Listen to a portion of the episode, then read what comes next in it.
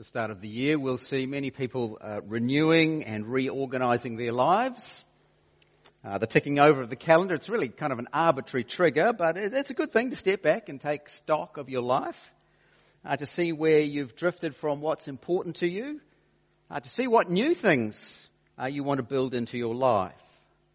So why don't we take a few moments to think about what is essential to the Christian life? As you launch out into 2023, what course corrections are you going to make as a Christian? And what, what new territory do you want to explore in your Christian life? Let's start with the basics. What is a Christian? What makes you a Christian? Well, Christians believe certain things. Things like they believe in the God who made the world and made us. They know that sin has entered into the world and that we are rebels before a holy God. They trust that Jesus' life and death and resurrection has paid the penalty for our moral and spiritual debt so that we are rescued from God's judgment. These are the kinds of things that make up the body of truth that Christians affirm. But there's more to being a Christian than just what you believe. Being a Christian will change the things that you do the way you act, your behavior. So in response to what Jesus has done, Christians will stop stealing and telling lies. Christians will build uh, faithful marriages. Christians will try to fix broken relationships and forgive those who have wronged them. Christians will be generous with their money and sharing of their possessions. Now, these are the kinds of things that, that make up the pattern of the Christian life that the Bible points us to. So that a, a, Christian is someone who believes and trusts certain truths about God and Jesus and the work of the cross, and, and someone who consequently obeys the Bible's instructions in terms of our actions and our behaviors. Is that all that's needed for someone to be a Christian? What about our emotions? Are certain emotions are there certain, certain emotions that we need to feel in order to be a Christian? Are there certain emotions that would disqualify us from being a Christian? Many decades ago, a university student ministry created a little booklet with a picture of a steam train. Uh, the train engine is fact. The facts, the truth about Christ. And the coal car is faith the actions taken in response to the truth about Christ. And then the engine, the coal car, is pulling a carriage, and the carriage is called feelings. And the explanation in the little booklet, the train will run with or without the carriage. However, it would be futile to pull the train by the carriage. In other words, feelings aren't essential. And they certainly shouldn't drive our lives. What are the feelings that the train of Christian living can run without? Physical reactions, laughing, smiling, sweaty palms, involuntary laughter, high blood pressure, a raised voice. Those physiological responses, most people don't think of those as feelings. Our uh, feelings for us normally include things like uh, gratitude and hope and joy and contentment and peacefulness and desire and compassion and fear and hate and anger. Those are the sorts of things that we call feelings. And in fact, the Bible doesn't dismiss feelings. No, rather the right feelings, changed feelings, are essential to the true Christian life. See, when a person becomes a Christian, it is a supernatural, radical thing. Their heart is changed. And the evidence of that change is not just new decisions based on new truth or just new actions, new behavior, but new affections, new feelings, new emotions. The apostle Paul says that those who go on in the same old way of hostility, jealousy, rage, envy will not enter the kingdom of God. Galatians 5. Now those are all feelings, and the apostle says those feelings, those emotions, they must change. Those are the kinds of emotions that are incompatible with being a Christian. And a person won't get to heaven without a new set of emotions. In fact, Christians are commanded to have God honoring feelings. We're commanded to feel joy, Philippians 4, hope, Psalm 42, fear, Luke 12, peace, Colossians 3, grief, Romans 12, compassion, Ephesians 4, brokenness and contrition, James 4, emotions like gratitude and love, they are not optional for the Christian life. Uh, the train engine is not heading for heaven if it is not followed by a faith that treasures Christ and it's not pulling a carriage loaded with imperfect but new affections and emotions. What the gospel does to the life of a believer is restore someone to being fully human in their intellect, in their thinking, in their will, in their actions, in their choosing, in their body, and in their emotions. You are a whole person as a Christian. As we launch out into 2023, as you take stock of your Christian life, what place are you giving to godly emotions, feelings that mesh with your Christian life? Now, one of the reasons to look at the Psalms is that they help us not only with the facts of the faith, but also the feelings of the Christian life. And in Psalm 34, we get to hear and see the testimony of someone whose life resonates with the emotions of praise and joy for God's kindness to them. Uh, Psalm 34 uh, has an introduction. Uh, it's there in italics, and it's part of the biblical text. It's not just added by the editors. Uh, and we're given a context, a background. It says, of David uh, when he pretended to be insane before Abimelech, who drove him away and he left. Uh, we have a historical context uh, for this incident. It, and the deal, details come in 1 Samuel 21, and we see there uh, David was fearful for his life. And then we have the emotional context uh, as David reflects on what happened to him, and that's recorded here in Psalm 34. And then, uh, for Christian believers, the Apostle Peter uses this psalm to urge and encourage Christians to live in a godly pattern of life. And what I want to do this morning is look at those three. Look at 1 Samuel 21, Psalm 34, 1 Peter 3, and to see the emotional energy that is on display so that we will be encouraged and strengthened. So let's, uh, you can either stick a finger there or we'll come back to it, but we're turning to 1 Samuel 21, uh, verse 10, page 294. Uh, the situation uh, in 1 Samuel is that the Israelites have asked the Lord to give them a king, uh, like all the other nations. 1 Samuel 21 is what you're heading for. And they got uh, Saul. but Saul proved to be a disobedient king. So the Lord uh, has marked out David as Saul's replacement. But for the time being, Saul is still king. And he hates his anointed successor, successor David. So Saul is hunting for David in order to kill him. So David decides, look, the safest place for me to be is among the enemies of Israel. Saul won't be able to get him there.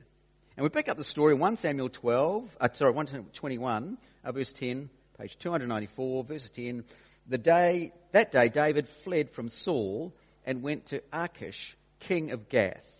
Uh, Gath is a city in the land of the Philistines. Gath was the hometown of Goliath, the giant soldier that David killed.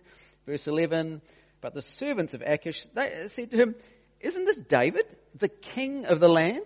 Isn't he the one they sing about in their dances? Saul has slain his thousands and David his tens of thousands. David took these words to heart and was very much afraid of Achish, king of Gath. So he feigned insanity in their presence. And while he was in their hands, he acted like a madman, mark, making marks on the doors of the gate, letting saliva run down his beard. Achish said to his servants, look at the man, he's insane. Why bring him to me? Am I so short of madmen that you have to bring this fellow here to carry on like this in front of me? Must this man come into my house?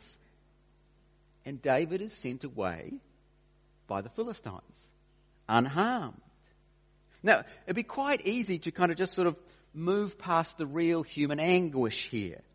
It's easy to treat famous Bible people like cartoon characters. We see the action, but we miss the feelings. We see David dribbling out the side of his mouth, but we miss that he was very much afraid. We see the happy ending, but we miss the cost of the emotional roller coaster. David is running for his life. He's in a foreign land, in a strange culture. He is alone among sworn enemies. Uh, he's threatened with violence and death. No wonder he's very much afraid. And yet he escaped. And we're going to see in Psalm 34 that, that David prayed for the Lord to rescue him. And what we see in 1 Samuel passage is a bit of insanity, a bit of madness. Some marks on the door, some slobber on his beard. That's the res- and that results in freedom. And it'd be tempting if you just read the 1 Samuel passage, think, oh, that's, it's all down to him and his smart idea. But Psalm 34 tells us no, David was praying. So there is David's prayer and the little drama that David did. And it's those two things together that see David being rescued. We don't need to treat them as opposites or opposed. Either we act or we pray. No, no, we pray and act. We act and pray. They aren't to be separated. No, David prayed, and God answered, it seems, through David's little madness drama. Well, it's not hard to imagine the elation of David uh, the relief, the delight at getting away. And because of Psalm 34, we don't need to imagine. David tells us himself. So let's go back to Psalm 34, page 561. Uh, as the title to the psalm uh, tells us, this psalm is David reflecting back on that incident in 1 Samuel and drawing together his thoughts and shaping them for the encouragement of God's people. Uh, now, if you look at the bottom of the page, you'll see uh, there's a little footnote.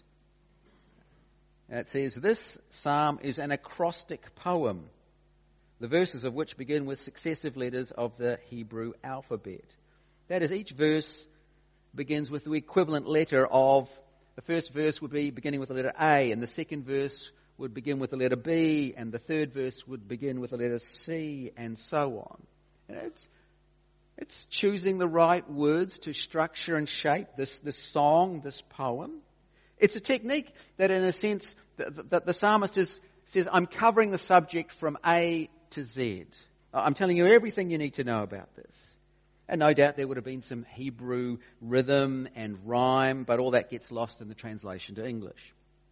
In other words, Psalm 34 has been consciously prepared. It's been arranged and organized. It's shaped and designed for publication, for the benefit of the people of God. And now, the general movement of the psalm, verses 1 through 3, there's an invitation. The reader is invited to join David in praising and honoring God. Verses 4 through 7, David giving his personal testimony of God answering his prayers. That's why David is stirred to praise uh, verses 8 through 14, there's an offer to the reader. They have the opportunity to have their own experience of God's goodness. Taste and see for yourself. If you come with reverential fear and a desire to turn from evil and do good, you will be stirred to praise. Now, verses 15 through 18 tell us that it doesn't matter how difficult your predicament or how dark your path, the Lord is close to the brokenhearted and saves those who are crushed in spirit. No matter how deep the hole, the Lord can rescue you from it. And verses 19 to 22 close with a call for confidence in the Lord. There will be troubles even for the righteous, but the Lord rescue those who take refuge in him. So 1 Samuel 21 we see David's situation, but through Psalm 34 we're given a window into David's soul. In the despair of his fears, David sought the Lord. This poor man called out. The righteous man cried out, and the Lord answered him. The Lord heard him. the Lord delivered him. And through Psalm 34, David says, that could be your experience too. David's encounter of emotional joy comes from knowing that he's been rescued. The dark night of fearful predicament turned into bright dawn of joyful salvation. And it's that contrast between the dark and the light, between lost and found, the change from one to the other. That's where the joy for God comes from. And you can work backwards. See, our level of joy in God, our emotional experience of God, is an x ray into our perception of what God has done for us.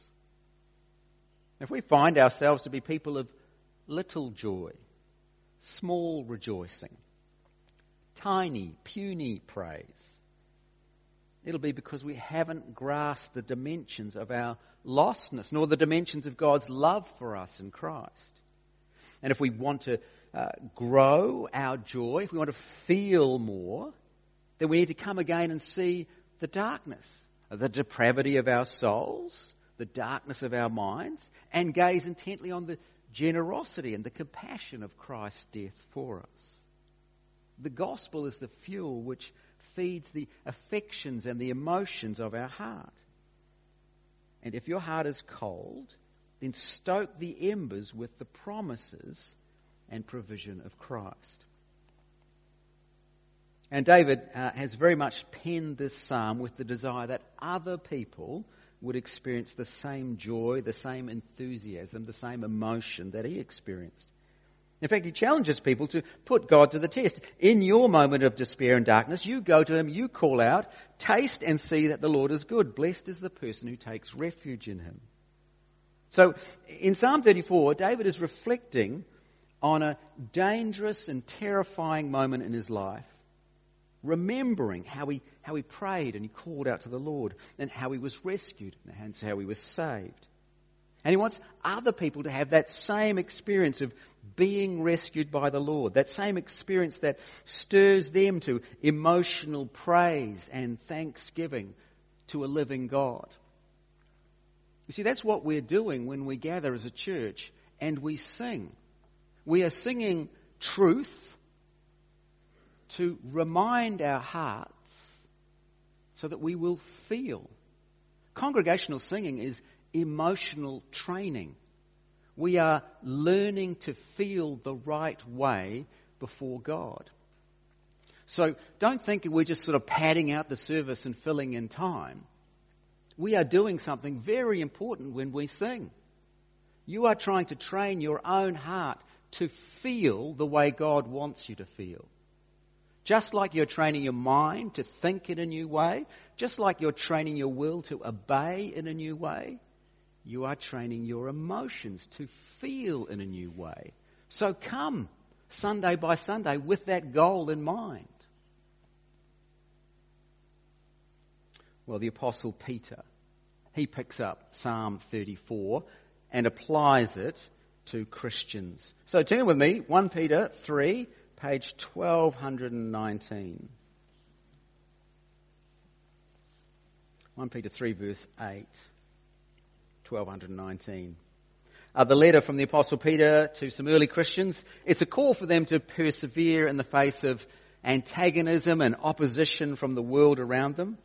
Uh, Peter urges Christians to think of themselves as foreigners and exiles in this world as we wait for our true home, the world that is to come. And while we wait, we are to live good and godly lives that point people to the Lord. And so verse 8, 1 Peter 3, 1219, verse 8, finally all of you be like-minded, be sympathetic, love one another, be compassionate and humble. Do not repay evil with evil or insult with insult. On the contrary, repay evil with blessing. Because to this you were called so that you may inherit a blessing. For, and here he goes and quotes from Psalm 34, Whoever would love life and see good days must keep their tongue from evil and their lips from deceitful speech. They must turn from evil and do good. They must seek peace and pursue it. For the eyes of the Lord are on the righteous, and his ears are attentive to their prayer. but the face of the Lord is against those who do evil. Who is going to harm you if you are eager to do good? And even if you should suffer for what is right, you are blessed. Do not fear their threats. Do not be frightened. But in your hearts, revere Christ as Lord. Always be prepared to give an answer to everyone who asks you to give the reason for the hope that you have. But do this with gentleness and respect keeping a clear conscience so that those who speak maliciously against your good behavior in Christ may be ashamed of their slander.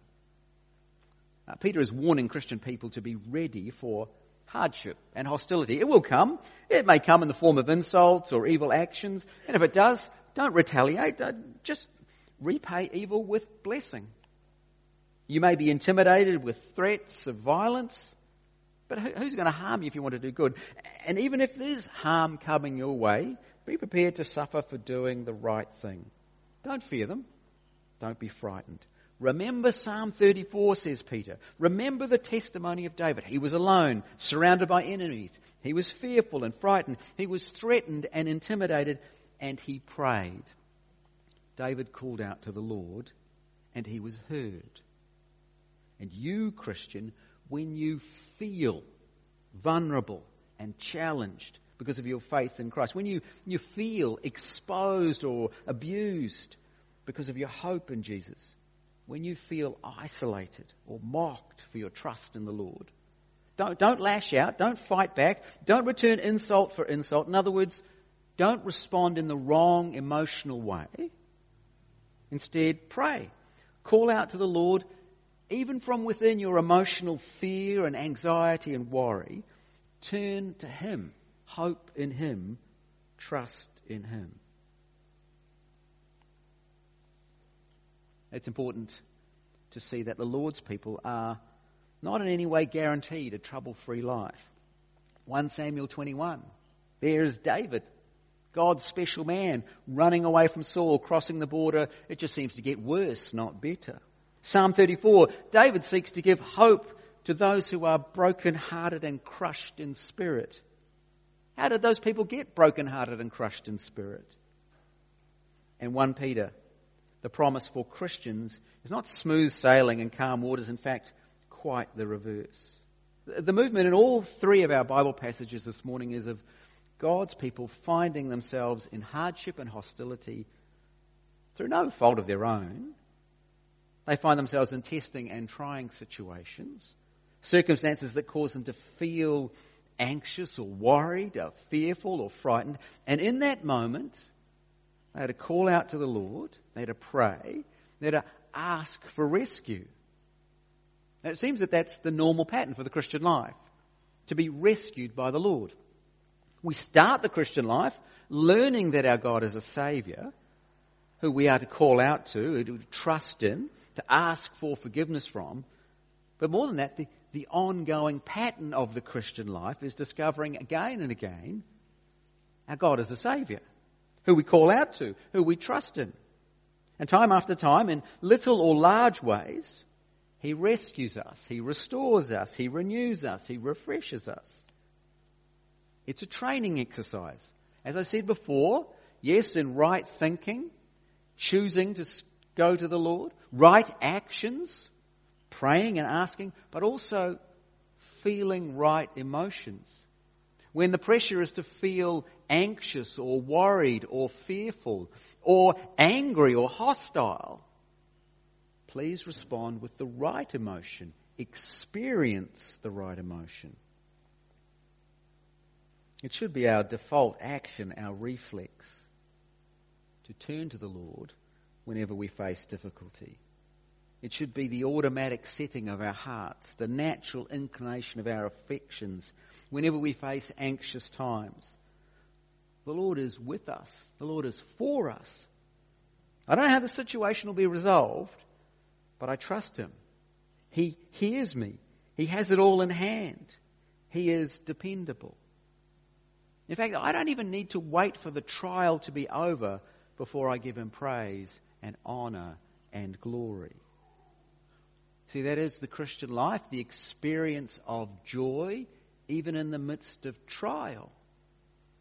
My situation doesn't need to define my Christian emotional status.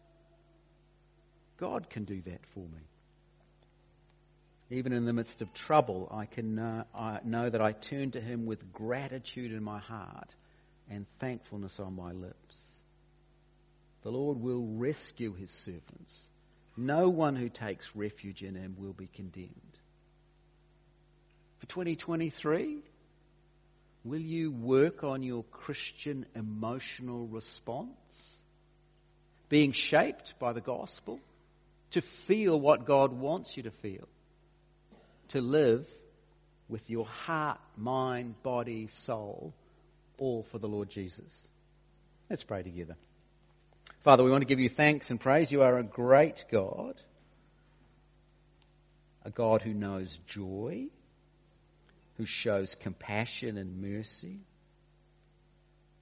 We thank you for the Lord Jesus who, for the joy set before him, endured the cross, scorning its shame we're thankful that we have a God who knows what we feel and knows how we need to feel.